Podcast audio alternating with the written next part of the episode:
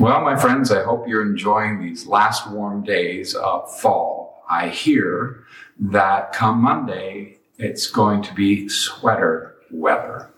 I'd like to continue my thoughts on the saints of life.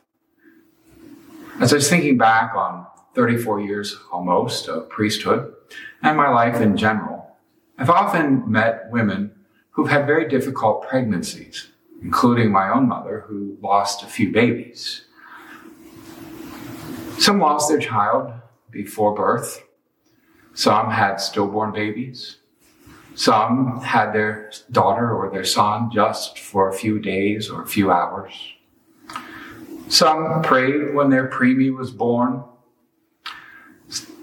Difficult for them, separated by distance, not able to touch the baby, hold the baby, nurse the baby even give their tender care to that baby. I stood at the graveside of many small children, young people who have died. Probably the saddest thing I ever do as a spiritual father.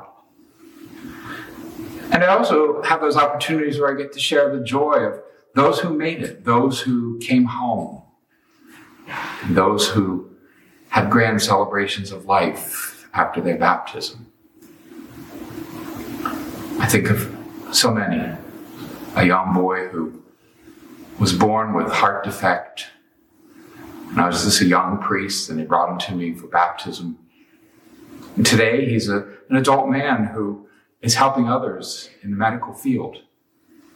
I think of my young friend, born prematurely, now a very accomplished equestrian, a student at Penn State University, ready to help people in their times of trouble and difficulty.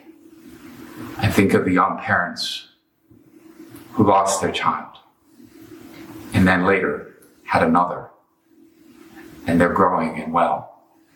I think of my friends who currently have a child here in a local hospital, born 50 or 60 days prior to his due date.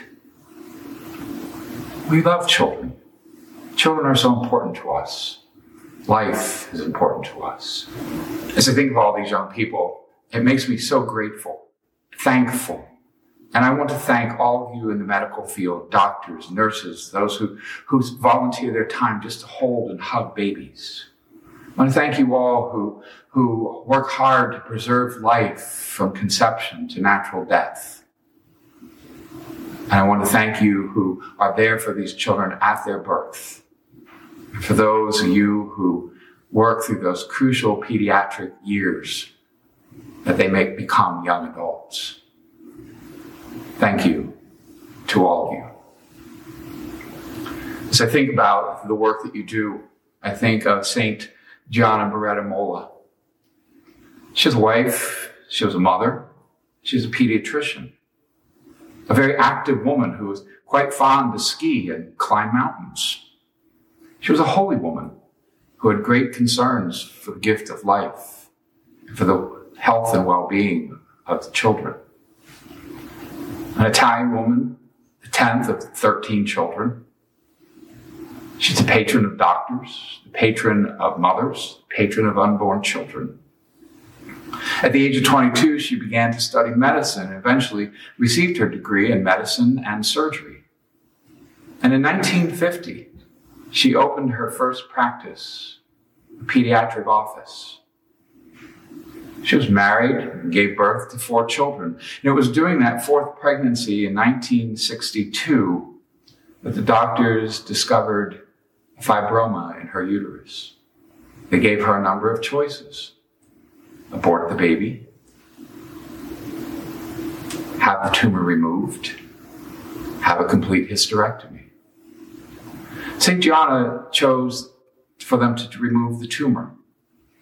And the baby was born healthy and well. But in a few days, Gianna had complications and died. Her young daughter, also named Gianna, Gianna Emanuel, is a practicing physician to this day, specializing in geriatrics. She and her siblings, her father, were all present in Rome when in 1994, Pope John Paul II canonized her mother Gianna. And so we ask for her intercession this day. Lord of life, we thank you for the heroic witness of St. Of Beretta Molla. You have taught us that there is no greater love than to lay down one's life for others. St. Gianna did this not only as she gave birth to her last child, but also in her everyday life she died to herself so that she could live wholly for you. What selflessness we see in her. Help us, we pray, that through the intercession of St. Gianna, our society may regain a sense of the sacredness of all human life. Fill us with her spirit of courage to suffer any struggle rather than deny you and the sanctity of human life. We ask you this through our Lord Jesus Christ, your Son, who lives and reigns with you and the Holy Spirit, God, forever and ever. Amen.